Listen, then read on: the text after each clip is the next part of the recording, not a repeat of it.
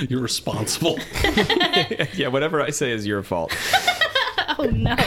Strange Ride is brought to you commercial free through the generous support of our patrons. Visit strangerideshow.com and click on donate to help keep the history of the weird on the digital airwaves. I was standing in a nearby Wawa. Mm, That is to say, a chain of convenience stores and gas stations that dot the northeast and mid Atlantic region of the U.S. For those of you who don't happen to have ever had the pleasure of being inside a Wawa. Anyway, I was in the Wawa trying to make sense of their touchscreen breakfast sandwiches. For my sister and brother in law, I myself would never order a sandwich from anything you can uh, get through a touchscreen. When I heard the familiar strain of voices in harmony isolated from any instruments, singing a now ubiquitous line of 80s pop rock. We built this city. We built this city on rock and roll. In 2011, Rolling Stone called this the worst song of the 1980s. Blender and GQ labeled it the worst song of all time. And yet, nearly 40 years after that song had been recorded, here I was, listening to the bright, strangely naive ascending progression of synthesized notes answering Grace Slick and Mickey Thomas over the intercom of a regional chain on their corporate radio station. A lot of pop music finds its way onto corporate radio, even rock music. A careful selection of Cure songs, for example, was in regular rotation at the Cold Stone I managed after college, nestled among the brighter and bouncier offerings of the mid 80s. Being on a corporate radio mix doesn't mean anything in particular, but it lends a kind of layered irony, or, or maybe Schadenfreude, to Starship's We Built This City. Someone always playing corporation games. Who cares? They're always changing corporation names. We Built This City is a song that was self consciously recorded to garner the highest possible revenue for the band, and also the record company who created it, and it succeeded in spades. But weirdly, or perhaps strategically, City is also a song that spends most of its lyrics ranting against corporate culture. What I'm trying to say is, the highly commercial, chart topping hit for a group with its roots in late 1960s counterculture may be the most complex and bizarre pop song of the 80s, if not the history of all pop music. Starship, or rather the band it grew out of, did in many ways build this city on rock and roll, but most of the people responsible for the building of said city had left or been kicked out of the band by the time they made that claim. In fact, it may be that the very removal of those artists actually allowed Starship to chart their first number one single since the core of the band was formed in 1965. Today, we're going to take a journey, a strange ride, into the dark, twisting, and haunted history of a song we now hear almost exclusively at the Wawa, unless we have the good sense to put it in our regular rotation in our 80s music queue, or the bad sense to program easy, easy listening adult contemporary office rock into our car stereo. Today, we're going to find out exactly how and why Starship built this city. Yes, my name is Dr. Rob C. Thompson, generally your co host and not your host. Uh, but I have taken over yet another episode of Strange Ride. Uh, in fact, this is probably going to be two episodes uh, for a topic about which I am deeply passionate. And to monitor me and, and make sure I don't foam at the mouth, we have, of course, your your usual host, Savannah Verrett. This is weird to be on the other side because normally I'm the only one like foaming at the mouth, excited about something. So this is nice. But when Rob made this, I thought that meant that he was now an expert of like all things music. So I asked him today, "What does "You Can Call Me Al" by Paul Simon mean?" And he told me, "I don't know." I think it's meaningless. Do you know what you, you, uh, you can call me? At, what is it? If you be You my bodyguard. I can be your long lost pal. what does that mean? Uh, I can bullshit something if you give me like 30 minutes. But why can you call me Betty? And why can I call you Al? So if if anyone can tell me the meaning behind the song, I will be your long lost pal. and you can I'll call you Betty and you can call me Al. See, Savannah's already got us thinking about the wrong tune. Mims, get us back on track. I built my entire personality on rock and roll. I don't see how somebody could not build, try to build a city on it. This is Andrew Mims, of course, our uh, music uh, expert, I suppose. Savannah, is that fair? Yeah. Our uh, rock expert. certainly knows Yeah. more than I do. So The I only play the guitar adequately, so Yes. I, We have kinda guitar qualified. players, but you may be the ol- uh, only alchemical actor to have actually been in a band. yeah, Yeah. probably. Yeah. So we got some experts on staff Well, here. no, Luke's Luke's played in a band. Oh, has he really? Yeah, he was uh, he was in uh, a thrash metal band back in high school.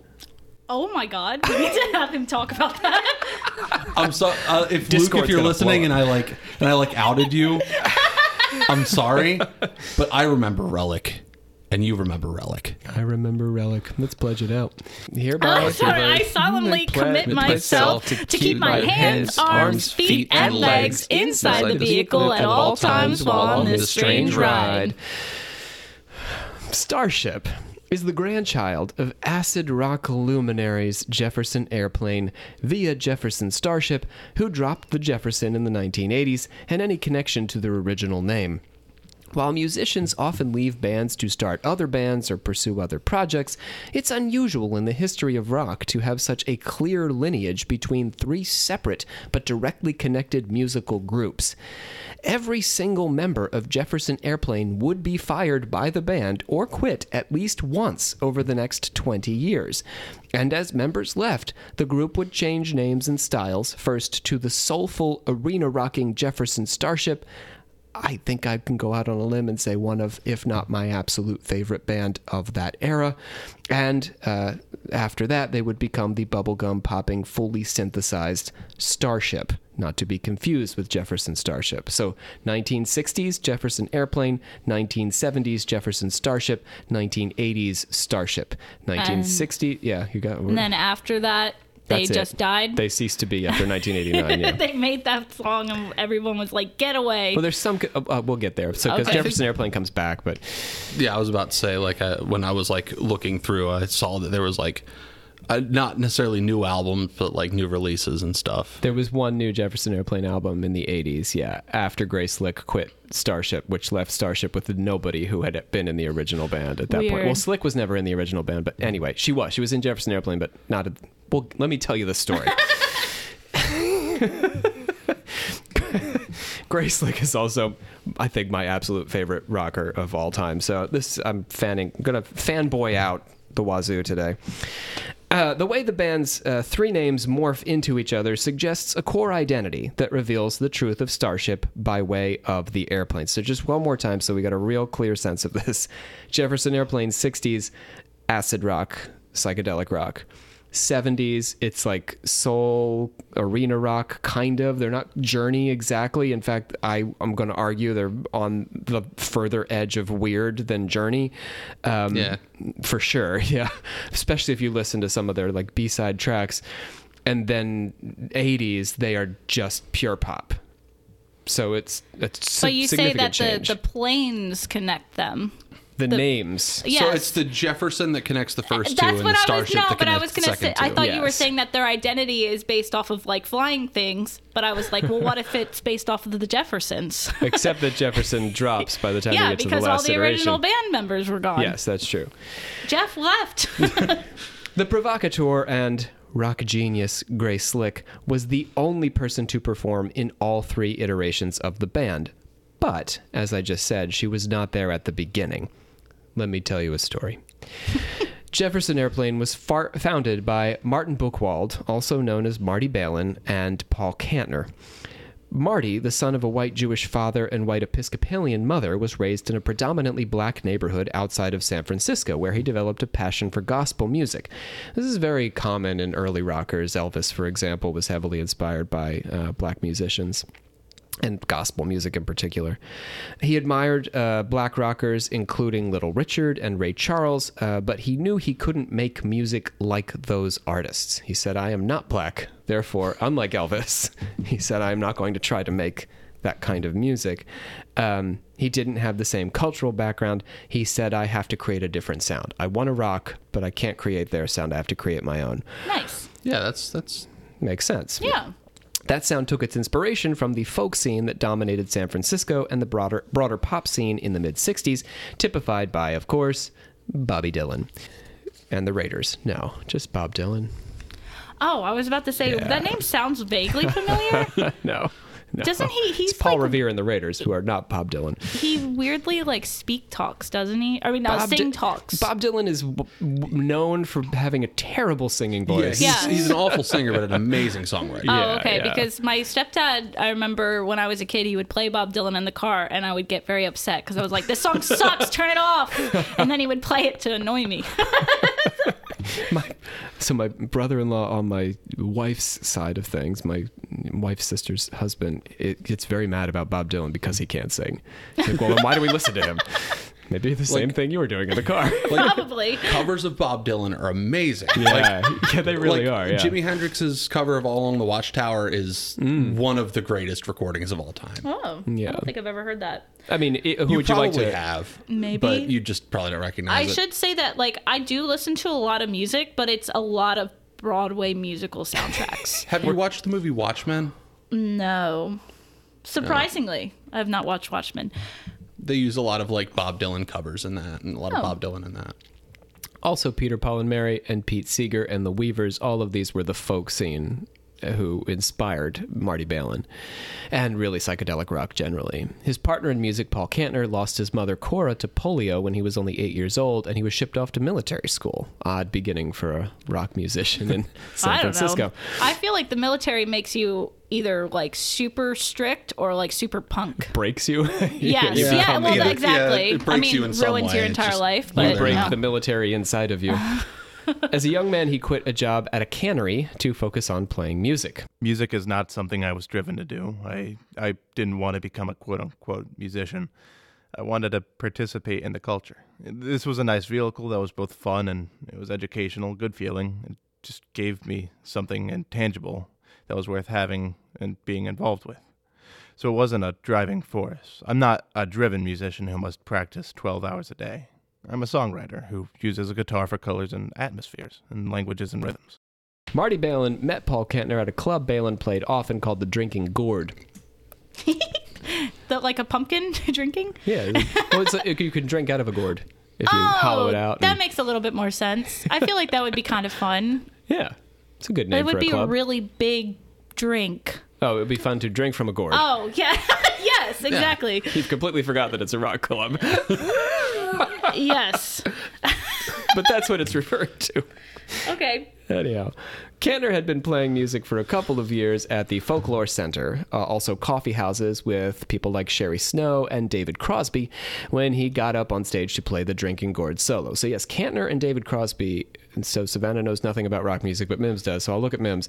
Kantner and Crosby knew each other before they both ended up in bands that became Yeah. famous. yeah, they were friends before that. Oh. It's really cool. Yeah, Crosby, Stills, Nash and Young. You've heard of those guys, right? Could you repeat the name? I'm sorry. Crosby, Stills, Nash and Young. Sometimes without Young. CSN, CSNY. All right, no. fine. Woodstock. Sweet I was Judy listening to Eyes. Hadestown earlier today. Is that yeah? Nope. That's separate. Separate thing. Um, the- this is like this is like my Five Nights at Freddy's episode. You have no idea what I'm talking I have about. Nothing to contribute to this conversation. So uh, the story goes, Kantner got up uh, to play the drinking gourd by himself. None of his friends were there. The club didn't have a spot for him to play in, so Balin gave up his spot because he saw Kantner come in. He was like this, you know, tall, skinny, goofy-looking guy with with glasses, and he was like, "I want to see what this guy's gonna do." He was a weird-looking guy," said Balin. He started to play and then just stopped. He said, "I can't do this," and he, and he walked off stage. What? That's what Paul Kantner did the first time Marty Balin saw him play. That's amazing. But also, like that Yeah, dude that's- gave up his spot for him, and he just like- walked away. was like, "Screw it, I It's can't like, yeah, this." nah. I don't feel this. But now, see, the, the, the original time I read that story, it didn't make sense to me. Mm-hmm. But then, from Kantner's perspective, he said that the crowd was noisy and wasn't paying any attention to him. oh. so he See, said, I was this." gonna say he's like, there's no one drinking out of pumpkins here. That, so I'm leaving. What's the fucking but now there were too many people Too many drinking out pumpkin of drinks. pumpkins. Yes, too many pumpkin drinks. This needed to be resolved. So. Balin and Kantner uh, decided to create their own club, The Matrix, to perform in because, again, Balin saw this, watched this guy walk off stage, and said, I need to be in a band with that man. That's amazing. amazing. I love That's that. that's how you choose bandmates. You just find weirdos that like I want to be friends with that person. That's I want to spend time in a van with that motherfucker. Yeah, That's you have to. basically You what we've done here. Oh yeah. yeah, it's true. No, like the, the the the whole alchemical actors thing. What kind of drew me to it is it's punk rock as fuck. Oh, Yeah, I think we're that's punk true. rock. We're pretty punk I'm rock. probably not. You should see our reviews. like the whole do-it-yourself attitude to it. Oh. is- Yeah, that's is- true.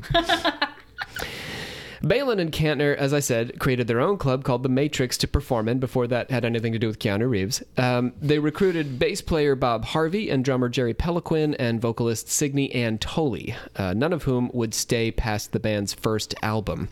They also brought in Jorma Kaukonen, Kaukonen, a lead guitarist who had grown up in Washington, D.C., but also toured the world because of his father's job working for American intelligence.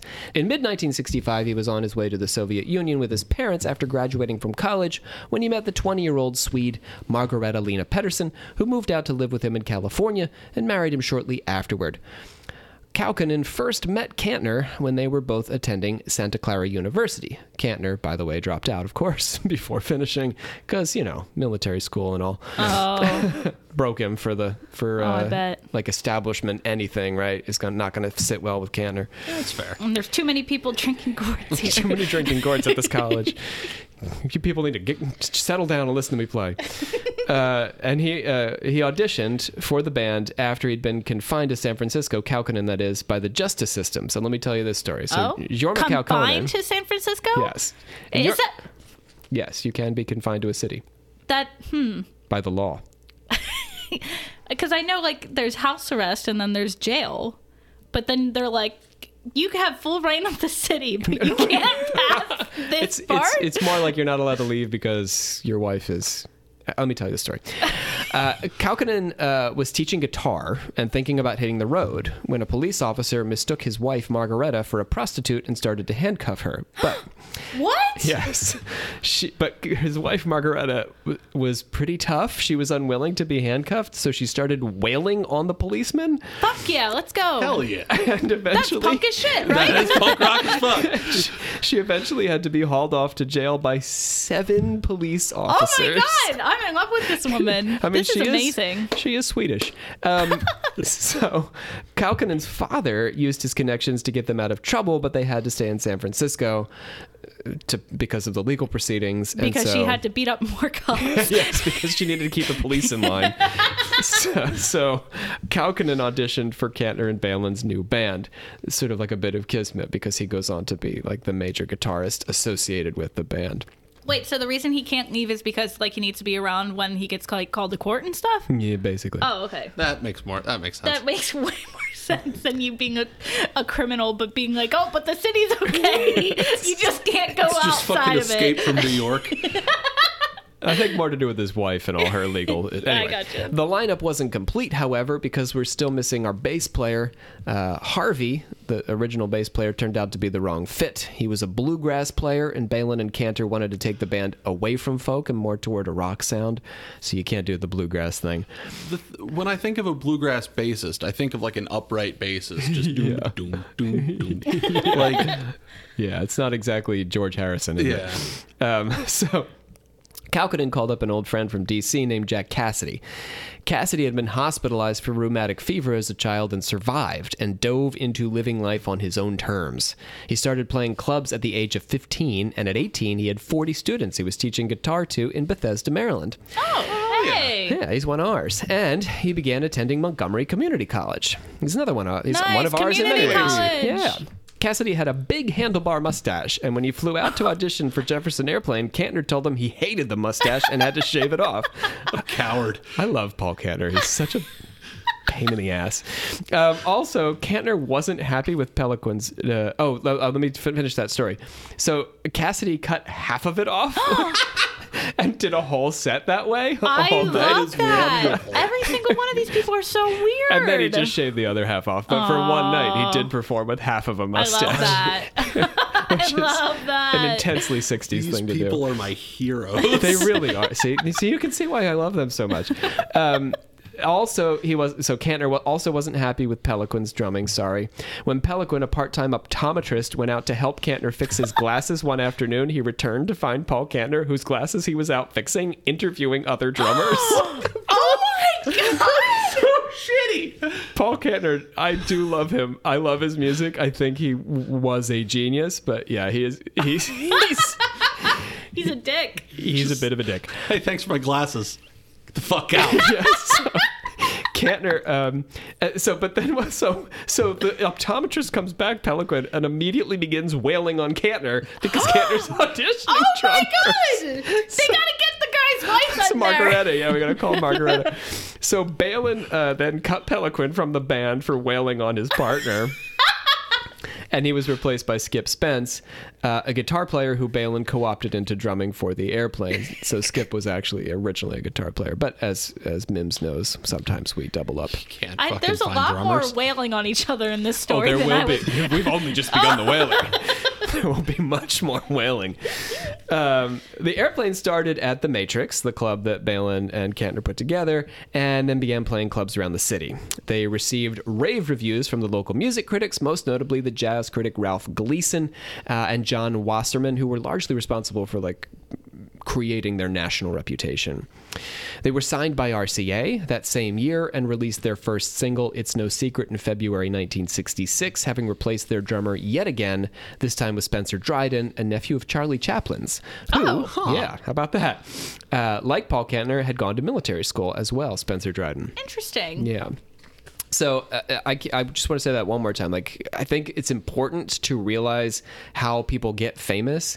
The airplane l- largely owe it to Ralph Gleason, this one jazz critic who only generally wrote about jazz and rock music was still fairly new, especially in San Francisco. But he took the time to go to their show, watched them on stage, and said the music they're creating is good and important, and you people should listen Wow. and this is why RCA ultimately, I think, picked them Yeah, up. that's that's really cool. Like Yeah. I, I didn't know they were found by a jazz guy. Yeah, yeah, yeah. Well, you sort of had to be because rock was so new. There weren't really Yeah. rock critics, so the hmm. jazz guys had to be willing to try something new. So in part, it was Gleason's openness to the new Yeah. music. It's really a lesson to all of us mm-hmm. because here we are talking about Ralph Gleason, right? His claim to fame at this moment for us is that he was willing to open his mind to the airplane. Yeah. I will say that, like, I don't only listen to the Broadway music. now Savannah's feeling yeah, self-conscious. but uh, but seriously, I listen to music on YouTube, not on Spotify. All right. And YouTube will suggest me new songs all the time. And in my YouTube rap, it told me my most listened to thing was independent music. See, now Spotify's not going to recommend this episode to anyone. Oh man. Oh yeah, I use Apple Music, so we're, oh, we're No. fucked. I love you, Spotify. I love you, you Swedish app. You. You're just like Margareta. Although the whole band, exp- I'm in love with you. Although the whole band experimented with LSD, please be good to me. Although the whole band experimented, I need you, Swedish daddy. Oh my god, stop! Carry on with the story. Although the whole band experimented with LSD, let's talk about Skip Spence a little bit. He developed an addiction to LSD, which is, I don't think, very common. No. That uh, you don't hear about it very often, and like I don't, I don't fuck with any of that. No, but it's like intense. I, I feel feel like, that's not great to develop an addiction to. No. No. And I also feel like don't they say that that's like the kind of drug that you can't get an addiction to or whatever? Uh, the hallucinogens. I think that's a claim, but I, I I've seen evidence that mushrooms and all the microdosing can. Oh, sort of yeah. go Get addicted to direction, yeah. anything. No, that, I mean, yeah, that's what I was thinking too. I'm addicted to Baldur's Gate. Same. Same. I have an unhealthy relationship with podcasting. Um, so Spence developed um, this addiction, and he was taken to bouts of paranoia. So let me tell you a couple of stories about how Skip Spence doesn't stay with the band. Driving with Kantner one night, he demanded to be let out of the ca- let out of the car. Just on the side of the road, and hours later, Kantner was driving back from the, wherever he was, and he found him in the exact same location where he had left him. He just spent hours sitting on the side of the road in that same spot, or doing whatever he was doing. Um, Did and he then, pick him back up? Yeah, he just did. did He Oh, well, did, yeah, that's yeah. good. Um, he wasn't like, oh, weird. but it would be a Kantner thing to do, I guess. Um, after, so, after he ran off to Mexico, Spence that is, and didn't return for months, uh, he just disappeared to Mexico. Whoa. Oh. The, the- like it should be like if Savannah just went away and I, I got to figure out how to do Strange Ride and Occult Confessions, um, and The many other 60s, things. What, what else are you gonna do? Yeah, he must be in Mexico. But of course, the band determined that he was not committed enough to their work. Uh, and that's how they ended up replacing Spence with uh, Dryden, not to be confused with Skip Spence, Spencer Dryden. Their names are kind of familiar, but uh, similar. I For- too have fired somebody for for running away to Mexico. Really? No, Oh. no. I wish. Seemed Damn. possible. Could you imagine? Um, what were we talking about? Kantner, for his part, Kantner did not believe that drugs played a major role in what the airplane were doing, despite their prevalence in psychedelic rock. I think marijuana, being the Catholic boy that I was, gave me a sort of outlaw badge given the prescribed prescriptions that it had been put against it throughout the 50s.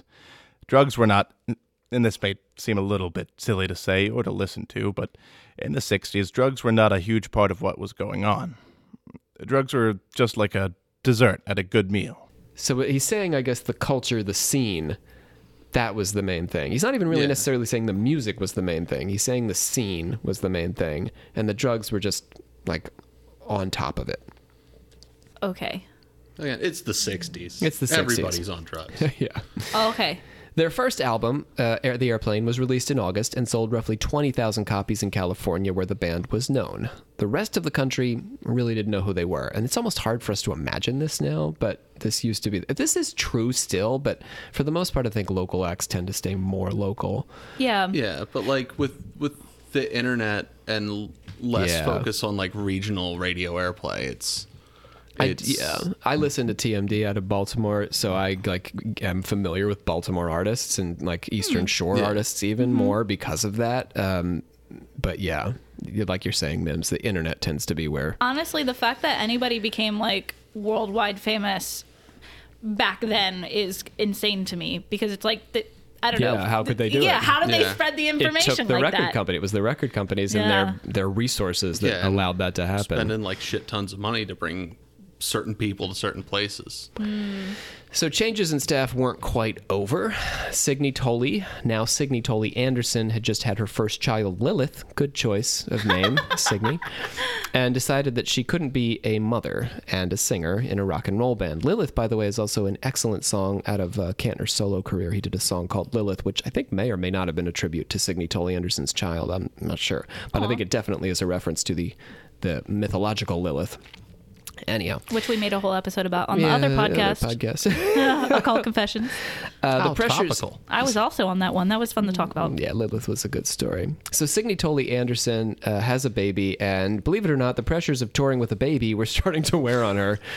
Um, it was the 60s, and people did, you know, attempt these things, but the band persuaded her to stay on long enough to sing at the Monterey Jazz Festival. But eventually, Anderson said, "That's it. I'm gonna go be a Oh mom. yeah, I don't blame her. I don't want to do this anymore." I mean, it's so stressful to put on shows at all that I couldn't imagine having a baby on top of that.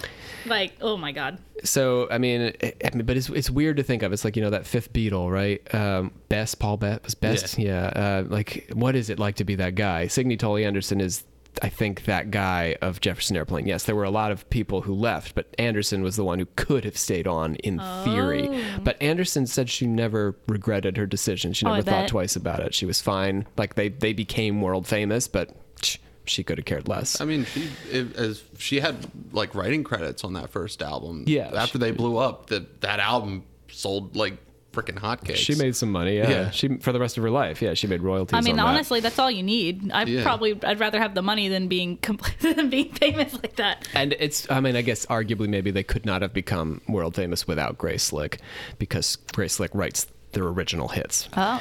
Um, so she was replaced by Grace Slick, who the band had shared a bill with when she was performing with her husband and brother in law in a group called The Great Society, which was a sarcastic reference to Lyndon Johnson's domestic policy agenda intended to distribute aid to the needy. Frank Zappa also makes fun of The Great Society. A lot of the hippies had like issues with The Great Society. They didn't feel like it was really adequately serving people in need. So Slick being sarcastic, the band is, is named after this policy that the hippies think is ridiculous. She was born Grace Wing in a classic white Anglo Saxon Protestant home and called her life an exercise in counter programming. She spent her childhood acting out like every. Like, what she means by that is everything she did as an adult was a way to counter program her childhood. Oh, Okay. Yeah. I understand. It's a bit like Kantner in a way. okay. Um, she was an only child until her brother Chris was born when she was nine. Uh, and she spent most of her child acting, childhood acting out skits and pretending that she lived in the 18th century. Whoa. That's a little weird. She's pretty intense. She enjoyed going out to five star restaurants with her parents, who uh, were quite wealthy, uh, and aspired to be one of the popular girls, but was thrown out of her friend group for being too sarcastic. she, she, I think you're gonna like her, Savannah. I, I love her so much. She attended Finch College, a finishing school in New York, mostly because she wanted to hang out in New York. Uh, Fair there, enough. there she- Respectable. yeah, it's a good reason. She had no desire to attend a finishing school, but that's what her parents would let her do, like in New York. I mean, if you're a wealthy person, isn't that what is like the thing? Is like the wealthy kids go there to just party anyway to college? I mean, so Yeah, she wanted to hang out in the city, and she sought out Odetta in Greenwich Village uh, after she snuck back behind the folk legends dressing room, and she played guitar for her after her show. So Slick was also like, imagine, you know, this this folk idol, and you not only sneak into her dressing room, but you insist on playing music for Oh my god. Yeah, she was bold. She I- is bold. This That's is a a- bold I don't even woman. know. It's more than bold, whatever Yeah, it is. like I want to shake her hand. oh wait, you just wait. She's gonna upset you and delight you throughout this episode. I mean, that one upsets. that one upsets me. I would. I hate it when people play guitar at me. So oh. it's like, well, Odetta does that for a living, so it's, it's sort of like a professional, like okay, I you know, that's give me your opinion. But it'd be like if someone came in here and was like, "Savannah, let me monologue for you." yeah, kind of like, that. Yeah. No, please. She'd be a little bit flattered, a little bit annoyed. After she left Finch, she went to the University of Miami, but she wasn't there very long. Her friend Darlene Ermakoff wrote to her about the burgeoning hippie scene in San Francisco, and Grace Wing came home to live with her parents and find out what fun there was to be had in the nascent counterculture. So her friend's like, What are you doing in Miami? It's super badass in San Francisco now. Everyone's high and naked. And Grace is like, Okay, here I come. Tell me less. you had Get me on at- that plane. you had me at naked. Um, she, I don't. She wasn't really like that, but she married Jerry Slick, an old family friend who had been in her sixth grade class, and she modeled dresses for the I Magnin Couturier department store uh, while Jerry went to film school. The first music she wrote was for one of Jerry's movies, for which he won first prize at the Ann Arbor Film Festival. And she took road trips with her husband and her friend Darlene, and Darlene's husband, who, by the way, was a former 40s quiz show contestant. Uh, his name was Ira Lee.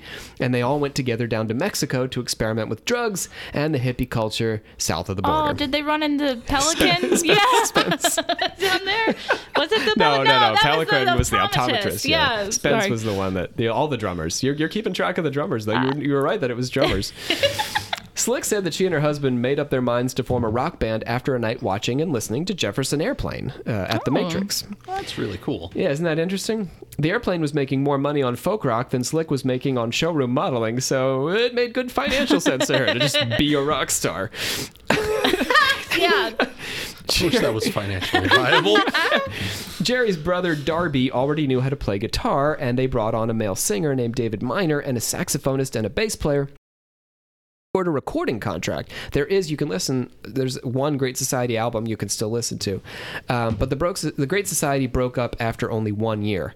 Darby Slick and the saxophonist Peter Van Gelder had decided to go to India to study the sitar, and so they just left the '60s.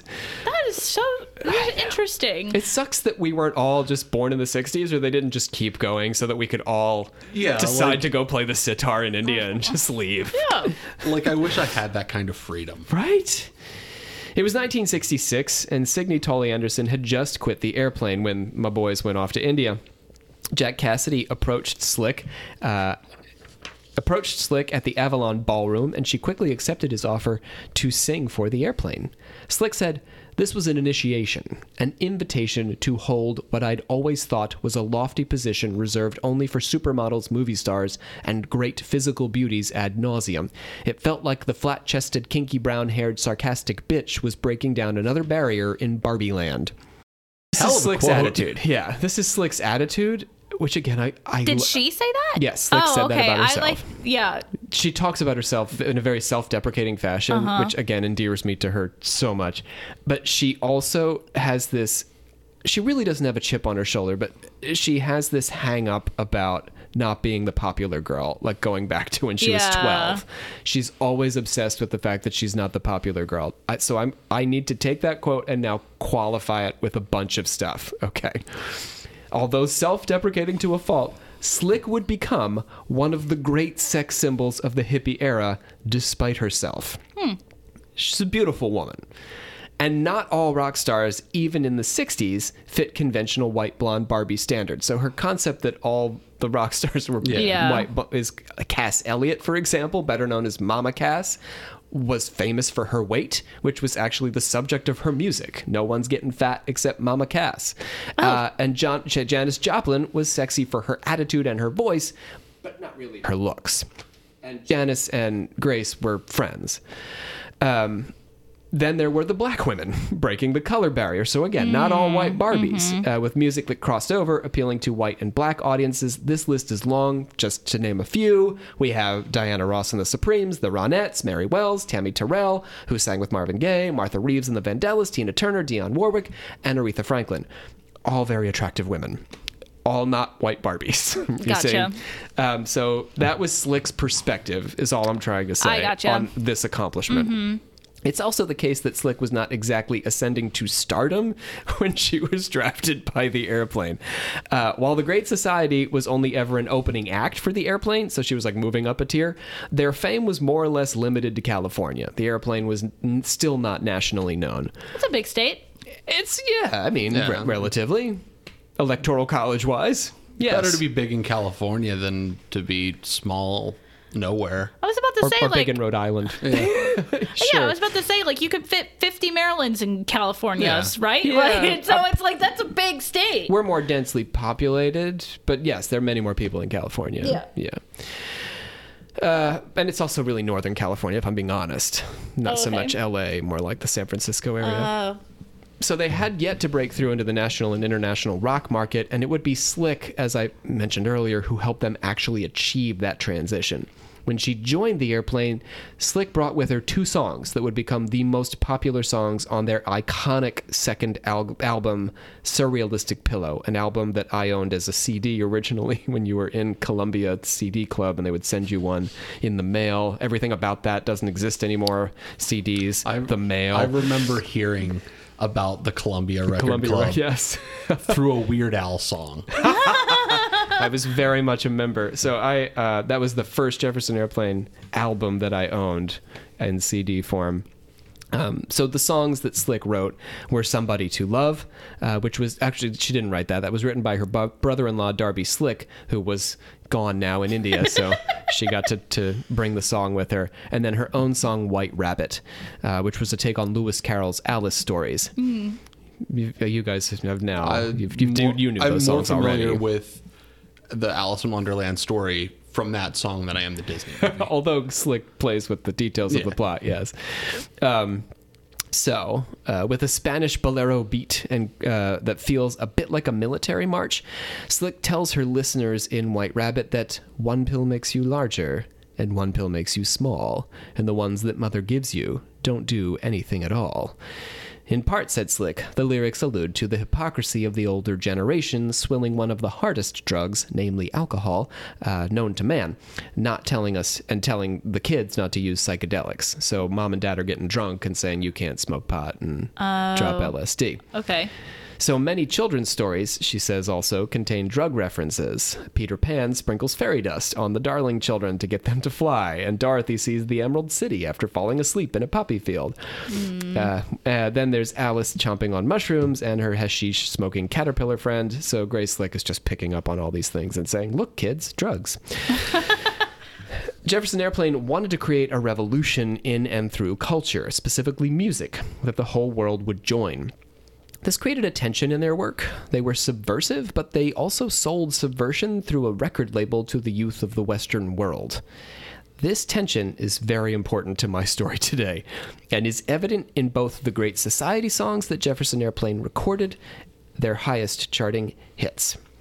both of these songs. So let's look at them. Somebody to Love, which Slick, Slick describes, Don't you want somebody to love? Do you know the song? Oh, I listened to that one. I, he go. sent us a playlist, and I, I did, did. listen to all of them, but I think that it didn't. They didn't sit with me, like only in the sense that I think I was really tired, and so And nobody was a puppet in any of them. I'm kidding. The, music, the musicals. okay. but like, what are you talking about? Avenue Q? Or Rocky Little Shop of Horrors, or, Oh. yeah. Anyhow, You could add a puppet. you can always add a puppet.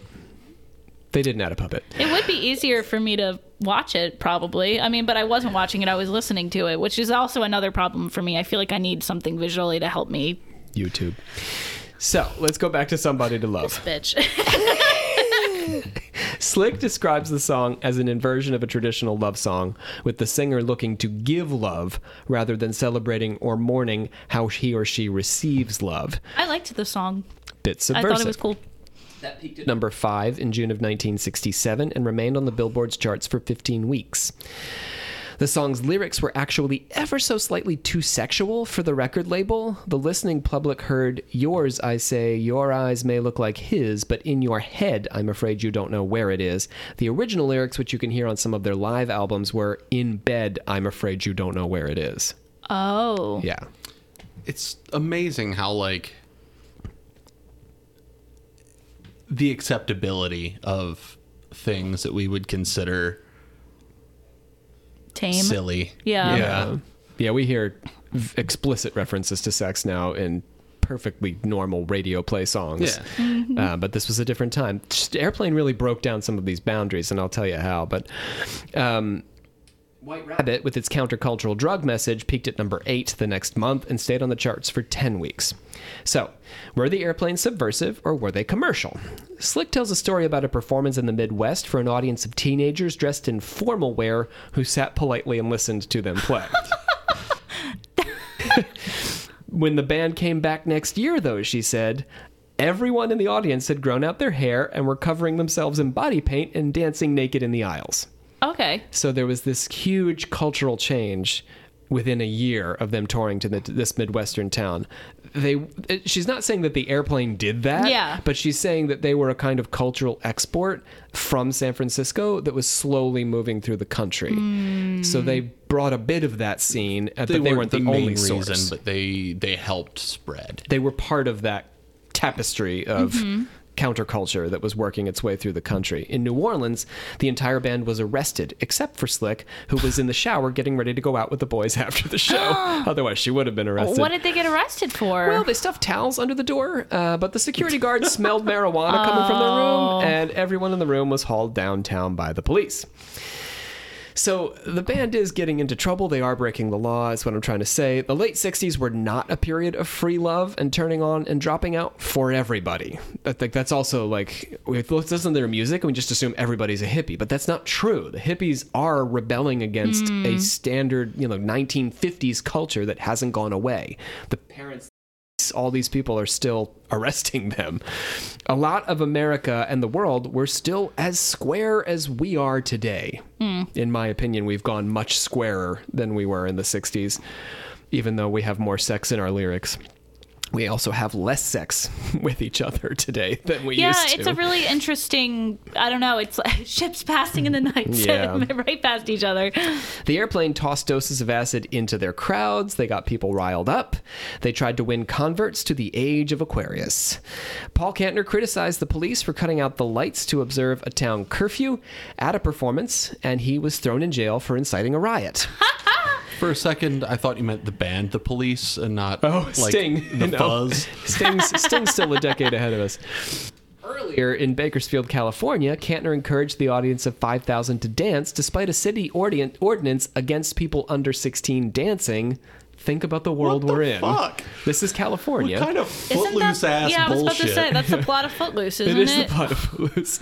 Um, some of some of those 16 year olds might be, so the crowd was not all under 16 but they could have been there so under that premise they, they were not allowed to dance and so the police had to come to enforce the rule so it wasn't just like one of those rules like you're not allowed to have a llama in a bathtub this was like an actually enforced Yes, rule. Bakersfield used this to keep people from dancing at concerts.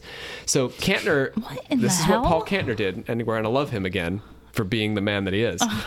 Or that he was. He pointed out to the crowd how few police officers there were and how many audience members there were, Oh my god, and said, "Go ahead, get up and dance. What are they going to do?" that's Oh, amazing. Fuck yes. Speaking of fuck, Slick was nearly busted in Dallas, Texas for saying fuck on stage, which the police recorded. This Damn. apparently violated a local ordinance against apparently saying fuck on stage. He was set up. Slick. This is Grace Slick now. Oh, she was set up. Sorry, I'm- Uh, she was. They brought Yeah. it for that. They were waiting for Yeah, somebody to say were. something, and Grace Slick is nothing if not unapologetic about what she says on stage. Um, she talked herself out of the arrest though because she is a good talker. Nice. And in Ohio, the police formed a barrier between the stage and the audience. So all of this, I mean, this is the scene these guys are performing in. Slick's quote. All along the front of the stage stood a row of 25 officers, arms linked in riot style, creating a barrier. Their heads covered with bulletproof visors, their hips loaded with clubs and guns. They formed a line between the audience and us like a bizarre group of armored, hairy chorus girls. That's insane. Yeah, like They're that's at a concert. Yes. that's the type of shit that like like it makes me th- i don't know if any of y'all have seen uh the straight Outta compton movie Mm-mm. but it makes me think of the the scene where the cops are just like you're not allowed to play fuck the police and so they played fuck the police Yeah. Right. Absolutely. This That's what is you do. music. I mean, yeah this, it's is what music can do. it's what music is for if you ask me That is so. I can't imagine that. So they were there to like prevent people from dancing.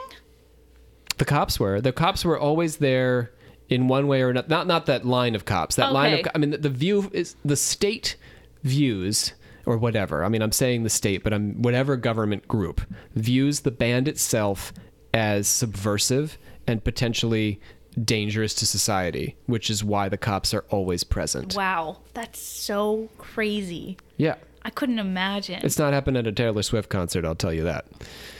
Well, No, but there, they, but for they a different have to reason. they have to wheel her out in trash cans though so that have you not heard i heard Oh, this the other day Lord. where like because the fans are so crazy and they can't like know where she's going or whatever she like gets into like a trash can or something and they wheel her out that's kind of hilarious Get it And, like, together, ladies. i kind of want to like just check trash cans uh, outside of like I have something to toss out here. outside of like the m&t bank stadium next time she's in baltimore or Check something them. I want to wait outside with some old Chinese food. Jack Casady's brother, Chick, objected to police manhandling an audience member, so they maced him. the police. oh my god Slick and Kantner objected to Chick getting maced, so they maced them too. and took all three of them to jail. For, oh my Like god mid-show? Dad!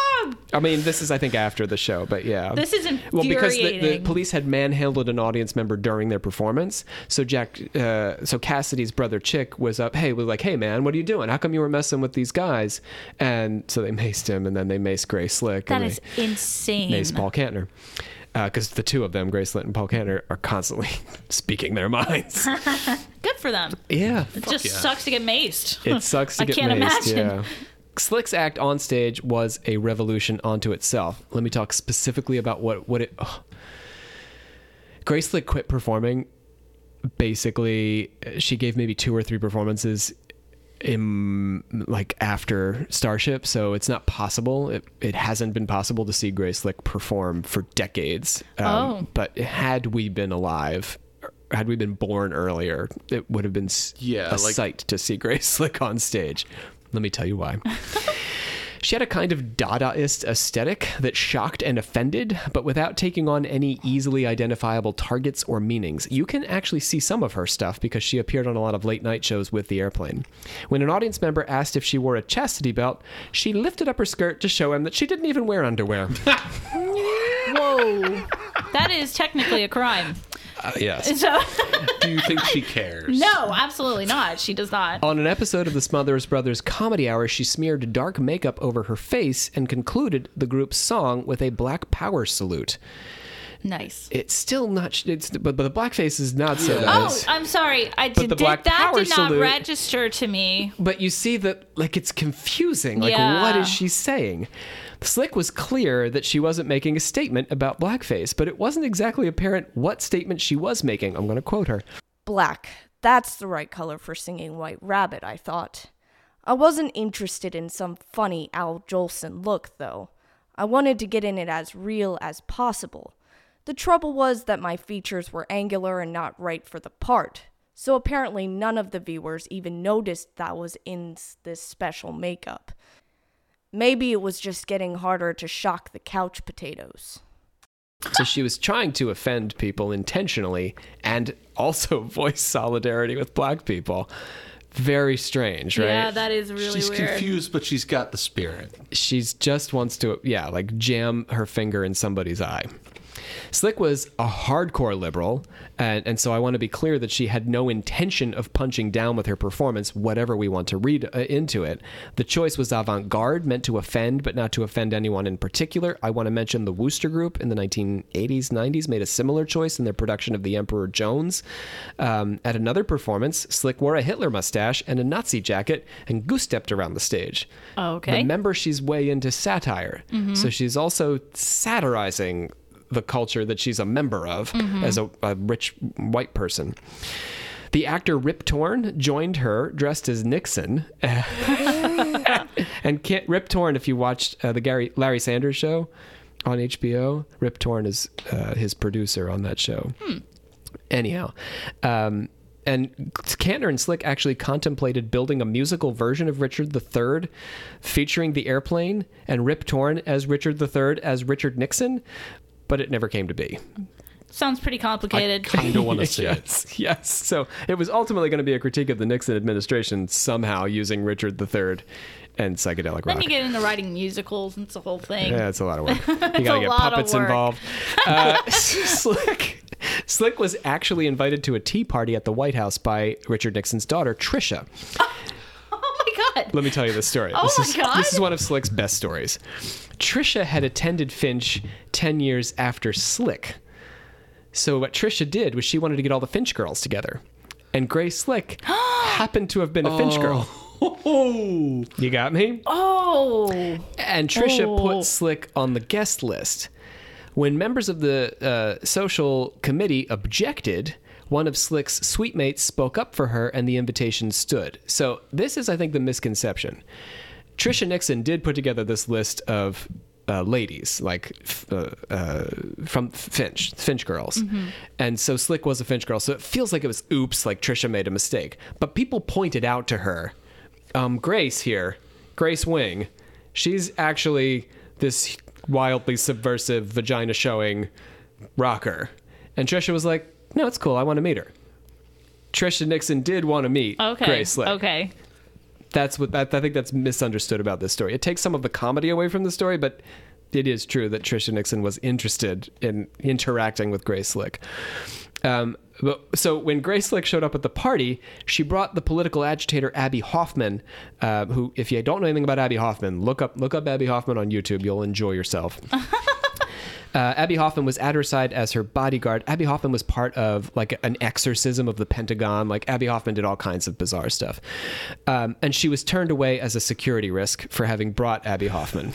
Oh, Yeah, Oh, so she didn't get to go in? it was a good thing for Nixon because she had brought LSD with her and was planning to slip it into his tea. In the hope that his acid trip would somehow prompt him to end the U.S.'s involvement in Vietnam. Well, that's a leap. that would have changed the course of history. She she very nearly ended our involvement in Vietnam with one drop of acid.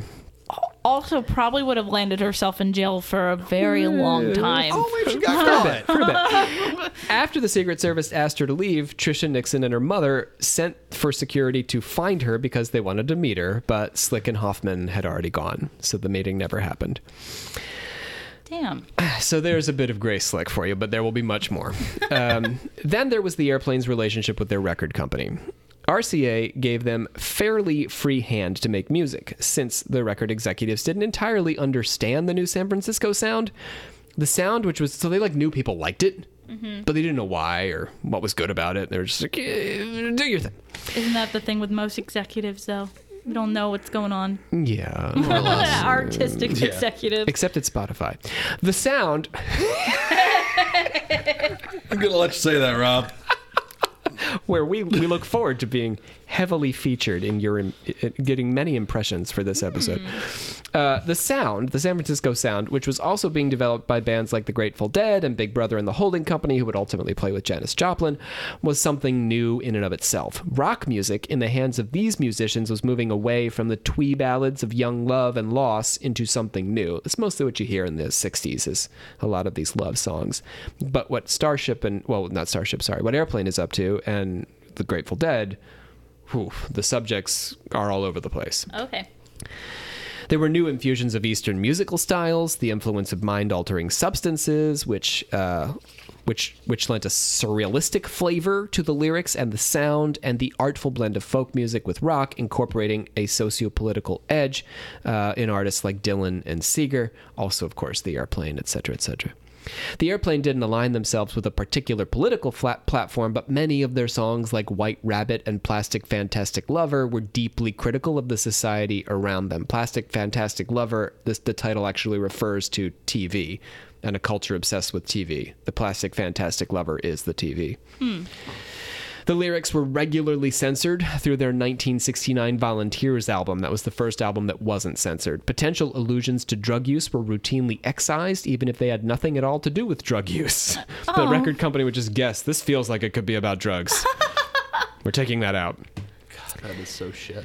Sex also had its limits in the way the band wrote about it. With Volunteers, their 1969 album, they pressed RCA to let them leave the line tear down the walls motherfucker in their song We Can Be Together, successfully arguing that RCA had released the cast recording of Hair musicals that contained language that was similar if not worse, but because it was a Broadway musical, RCA didn't think twice because it had already received a lot of play in front of like middle brow audiences.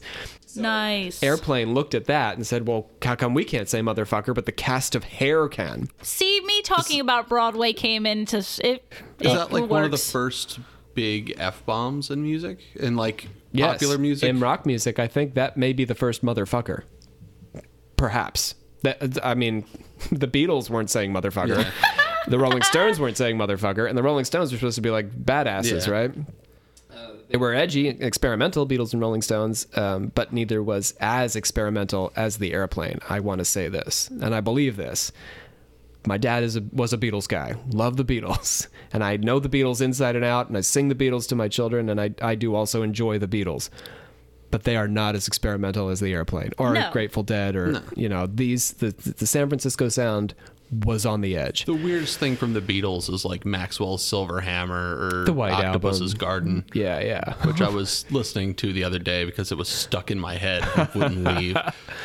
Um, yeah, yeah, all that White Album, and anyway, the Beatles, like the Beach Boys, got famous with boy girl love songs, and then worked their way into the harder, stranger, more challenging music as their careers progressed. Sgt. Pepper's was many albums in, right? They had long since established themselves. They were this in sync style phenomenon, and then they did this other thing, which linked them up with this whole new rock scene. The airplane never had a pop phase. Oh. And so that's also true that they never had a number one song, unlike the Beatles, who had dozens and dozens of them. White Rabbit and Somebody to Love were their only top 10 songs, and they were on their second album. Volunteers, perhaps their next, next most rock recognizable track, were the Volunteers of America. Only rose to number 65. It was featured in the Forrest Gump soundtrack, so I think oh. more people do recognize Volunteers. So, number 65, that's all it got to. The Airplane were a commercial enterprise that sold records and concert tickets, and all the members got rich on their talent and success. But their music remained difficult for the most mainstream listeners. Let me give you an example. After Bathing at Baxter's, which is the name of their third studio release, remains mind altering to listen to with lyrics and music that require attention and focus and are truly rewarding to hear even today. It opens with Kantner's The Ballad of You, Me, and Pooh which itself opens up with Kaukonen's guitar wailing feedback. The Beatles also did a bit of that. Kantner says, Halfway down the stair is a stair where I sit and think about you and me, but I wonder, will the stun- sun still see all the people going? Will the moon still hang in the sky when I die? When I die, when I'm high, when I die. Slick contributed her song Rejoice, inspired by James Joyce's Ulysses. very literate person, uh, Grace Slick, very literate rocker. She also featured uh, contributed a song called Two Heads, featured a featuring a Middle Eastern style guitar riff in which she asks, "No one will know you've gutted your mind, but what will you do with your bloody hands? Your lions are fighting with chairs, your arms are incredibly fat, your women are dying alive, if you've had any women at that." I mean, you all need to take time, right? But Yes. this is heavy uh-huh. stuff. Your women are dying alive if you've had any women at that. Kantner says, The heart of it was very experimental and very life enhancing, life supporting, and life aggrandizing and celebrating. So that came through. It was probably one of our worst selling albums, but it was the place where we took the largest steps forward in learning how to deal with the studio. Slick's vocal echo, vocals echo around Balin's, and Balin's echo around Slick. So Airplane has two lead vocalists, female and male. It's not unique to them, but it is fairly unique to their sound. They often didn't rehearse or perfect that interplay. They did it in the studio. Uh, they did a lot of improvising. Harmonies weren't carefully constructed, unlike the Beach Boys or the Beatles, uh, but the album came together over the course of six months from trial and error. Six months they were going to the studio. Yeah, that's Is that a long time? Yeah. especially for the '60s. You would go in for a couple weeks. Uh, Oh. yeah, Black Sabbath recorded their first album in two days. yeah. Whoa. Well, because you're supposed to be on the road perfecting the music, then you come to the studio and you lay it Oh. down, and that's it. I it. understand. Even Fleetwood Mac, like in the 70s, were recording in a week or two. They I got get- you. yeah, So have a I'm huge sorry. cocaine bender, and then they would have an it- album. Right. It also very much depends on the band, depends on the music, depends on how much they have written. I think I understood. So those bands didn't take like two days to write the album. They No. had written it beforehand. Okay, For the most, but sometimes they would write songs as they were working on the album. But yeah, Okay. yeah, like the Beatles, they would sometimes like turn one out overnight, or Elton John, you know.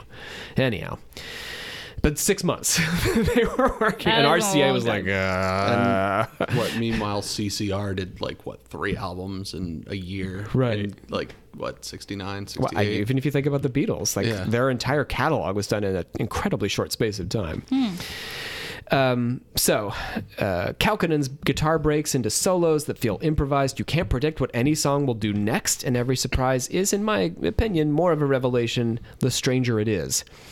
Baxter's has all the hallmarks of 60s rock, but also does things that haven't been heard in nearly the same way before or since. They didn't care about the audience as much as their own creative process. That's what the six months was about. That's what you have. That's what makes good art. Right. yeah, you just you fuck around and you find out. Yep. Like that's They wanted to do something cool and interesting. They didn't really want to create an earworm with a hook, and that's why Baxter's also wasn't great as far as radio play is concerned. Four of the eight albums to hold a number one spot in 1967, by the way, were The Monkees, a band created for television, best known for being daydream believers who were not your stepping stone on this Pleasant Valley Sunday. Uh, 1968 saw the Beatles and Simon and Garfunkel creating top records, but also Big Brother and the Holding Company and Jimi Hendrix. So you can see the change from 67 to 68. Within a year, counterculture music was finding its way into the mass market, but the airplane remained always on the edge of that market. Surrealistic Pillow made it to number three on the album charts. Number 17, Crown of Creation, their fourth album, was number six. Critically acclaimed, commercially viable, but never chart toppers, The Airplane. They weren't as artistically challenging as fellow Californian uh, Frank Zappa or the uh, and his Mothers of Inventions, or for that matter, Captain Beefheart and his Magic Band. You know these guys, Mims? No. uh, I know Frank Zappa. Who the Oh, fuck you was gotta other listen to Captain Beefheart. If you like Zappa, Captain Beefheart and his Magic Band, yeah, you're gonna like them. I'm going to write that. Down Yeah, Captain quick. Beefheart. Um, so these guys were like on that bleeding edge, right? Zappa is known for like his guitar solos that you know he doesn't know where they're going in the middle of them. Um, and their lyrics were extremely, you know, politically savvy and on edge, and sometimes incomprehensible. So, Airplane aren't them. They're not all the way out there. And Zappa was incredibly non-commercial. You almost, you won't Yeah. hear Zappa on the radio, mm. on dad dad rock radio. Like you won't hear him anywhere. Nobody plays Zappa. We do, right?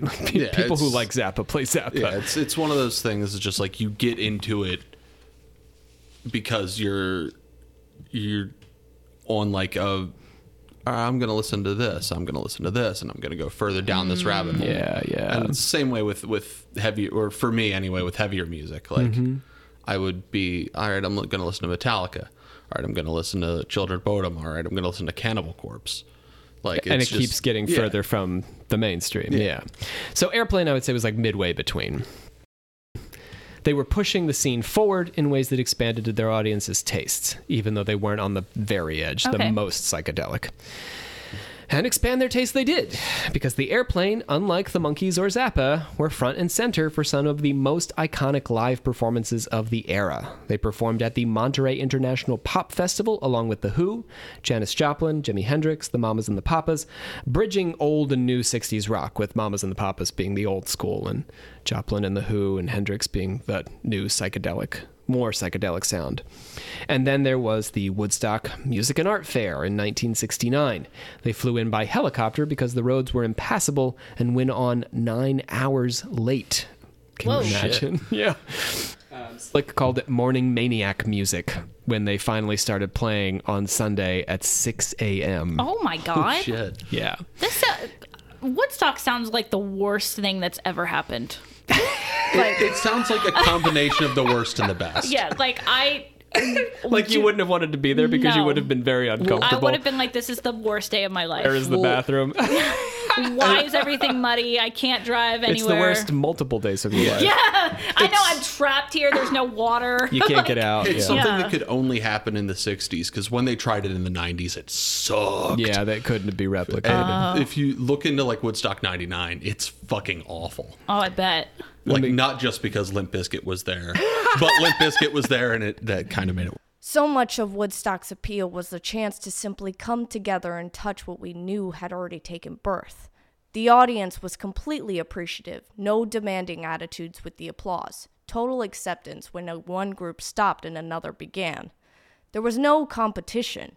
The musical execution of most of the bands was far from perfect, but the spirit was so powerful it overrode all technical considerations. I mean, that sounds cool. Yeah. It does sound like a moving experience, but all the other shit, no, no way. It's it's a little bit weird that people listen to Woodstock. Like there are recordings of it that I think you can listen to on like- Spotify or anything. But Yeah, Oh. I think I think Hendrix is like like really well known for like the the performance at Woodstock. the Star Spangled Banner. Yeah, yeah. Who's- Oh, never mind. This is uh, probably something I should research one day. I'll do a strange ride on Woodstock. Oh. I was about to say, who set this whole thing up? Like, why is it a thing? But Honestly, that would be a damn good uh, Strange Ride episode. It's an interesting story. Yeah, I mean, it was it was created by a music promoter who intended to sell tickets, but the festival was so popular that they just opened it up as a free festival because so many Oh. people converged on it at this Oh. farm. Yeah. interesting. Okay. It was very intentionally set. Like it's outside New York City. It's not in a bad spot. No. Like you're close to a major metropolitan area, but far enough away that you can get hundred thousand people into one place. But then it just got so big that they they couldn't keep track anymore, and they turned it into a free festival in the middle of the festival. So some people at Woodstock paid, some people just got in. Whoa. Yeah, Savannah would have been really annoyed. I, I would have been pissed. I, I don't like going the normal music festivals. You would so. not have made a very good hippie. um, I want my money back. They, Savannah's looking for the ticket God, office. You're trying to turn Where's me into some ticket kind of like Karen or You're- something. You're, the Karen at Woodstock. I just understand my limits, and I'd rather be home playing Baldur's Gate than being muddy and around a bunch of drunken, drugged out people. Let me tell you to another be fair, story. they didn't have Baldur's Gate. Yeah, they didn't. but you know, Yeah. I'll bring it with me when I time travel back to Woodstock. They flew out the, the airplane right after their performance to appear on Dick Cavett's interview show. Uh, This is a fascinating video that I've watched more than once because I still struggle to wrap my head around what I'm seeing. Dick Cavett was a late night host who interviewed like all the major celebrities, but also like intellectual figures of the time period. We almost don't have a correlation anymore because Jimmy Fallon can't hold an intellectual conversation with anybody under any circumstances. Speaking of puppets, You're right. Yeah. Right? Thank you, Mims. I need that. That really warms my cold little heart. Um, but it used to be the case that late night TV, where these you know heavy hitting like Norman Mailer and stuff would come on and talk about journalism and life and politics. So anyway, Dick Cavett does this episode where he brings the Woodstock generation they're not called the Woodstock generation, but you know, the hippie scene Okay. onto his show. And you can still watch this on YouTube. I highly recommend that you just give it a give it 10 minutes of your life that it's fascinating. Cavett, who usually sat with his guests in in armchairs facing each other, you know, like a serious conversation, sat with the Woodstock generation in a circle on the floor. Teenagers and 20 somethings surrounded Cavett and the musicians on all sides, and the floor was painted in psychedelic swirls to Oh. suggest the That's really like not talking down, like meeting at their own level. In theory. I have some. So it feels that way. So Joni Mitchell hadn't appeared at Woodstock, although Joni Mitchell is famous for having written the song Woodstock, which you probably are more familiar with the CSNY version of. But anyway, she wasn't actually at Woodstock, even though she wrote Woodstock. She was like me. The reason, She's like, fuck that shit. no, the reason she didn't go is because she had been scheduled to appear on the Cavett show, and she was afraid she would miss it. Oh. She wanted to make sure she got on on the TV show because it was a huge part of American culture, and she was Canadian. Um, so. Uh, she was there, as were Stephen Stills and David Crosby, who had been at Woodstock performing with Graham Nash. Jimi Hendrix didn't make it because the festival had run so late that his performance had only just finished. He also may have been sleeping off some of what he'd taken at the festival. What makes the interview so strange is that Cavett talks to these musicians like he's trying to be hip with what the kids are into. Oh no! Like Nip to say, kids. Yeah. But here's the other weird thing Cavett is only three years older than Grace Slick, Okay. even though she's one of the kids and he's one of the adults. Uh-huh. He is the adult. Yeah. Um, and he's only five years older than Kantner and David Crosby. So they almost could have gone to high school together. He de- could have gone to high school with Grace Slick. Almost could have gone to high school with Kantner and Crosby. Uh, Cavett is fairly square interviewing these hippie musicians. He distances himself from the anti-war politics of the counterculture by making references to his time serving in Guadalcanal. Uh, and when he asks them about their politics, they tell him they have little or no faith in politicians. So you have to remember, Cavett's audience is middle-brow Americans, like a regular-ass 1950s mom and dad, and he's sitting around with these kids who threaten them. So he is definitely making moves to show that audience that he's not with them, even though he's also making moves, as Mims is saying, to show that oh. he is with them. So he's trying to ride the middle of two extremes, yes. which is always a shit situation. It's a fascinating thing to behold, and it's a little cringy sometimes. Um, Cavett seems to know his role to introduce Middle America to the freaks and weirdos who had somehow grabbed the culture by the crotch. He spends the interview cracking corny jokes. He asks if the musicians genuinely believe in astrology and what their parents think of what they're doing naturedly needles Slick about having gone to Finch and asks what her parents do for a living. He's basically trying to like show that she's Oh, she was upper one class of these. and yeah. that she's not really a hippie. For her part, she spends the interview calling Dick Cavett Jim. What? I love this woman. Yeah, Dick Cavett at one point tries to give it back to her, and he says, "Oh, all right, Janis," because she's not Janis Joplin. Anyway, the airplane also performed at the low point of the late '60s. Do you know what the low point was, Mims? The Altamont Speedway. Yeah, it's the Altamont Speedway. Uh, it's the anti-Woodstock, known as the Altamont Free Concert. This was a Rolling Stones invention. Mick Jagger uh, was sad that he wasn't at Woodstock. so he wanted to make up his own version of Woodstock at San Francisco's Golden Gate Park with the airplane and the dead. But the city wouldn't give them a permit. Uh, and so they had to resort to using the Altamont Speedway, which was 40 miles outside of San Francisco. You know the story? The Hells Angels provided security Oh, yeah, yeah, yeah. which they had done at other events. But this time, as many participants say about this event, the vibes were all wrong. well, enjoy that for a moment because it's Oh. going to go real bad. Yeah. Oh, the vibes are like the vibes, rancid. yes. In the, in the 60s, if the vibes are wrong, you better, Annie, get your gun. Um, so, the Angels, who had been paid in beer, were running out of beer. And they were more than a little drunk or high, or whatever the Angels generally were. During the airplane set, one of the Angels started beating someone up in the middle of the crowd. Whoa. In an act of remarkable bravery, Marty Balin leapt off the stage and told the biker to get off the spectator. When the biker wouldn't comply, Balin said, fuck you, and the biker knocked him to the ground. The biker later apologized.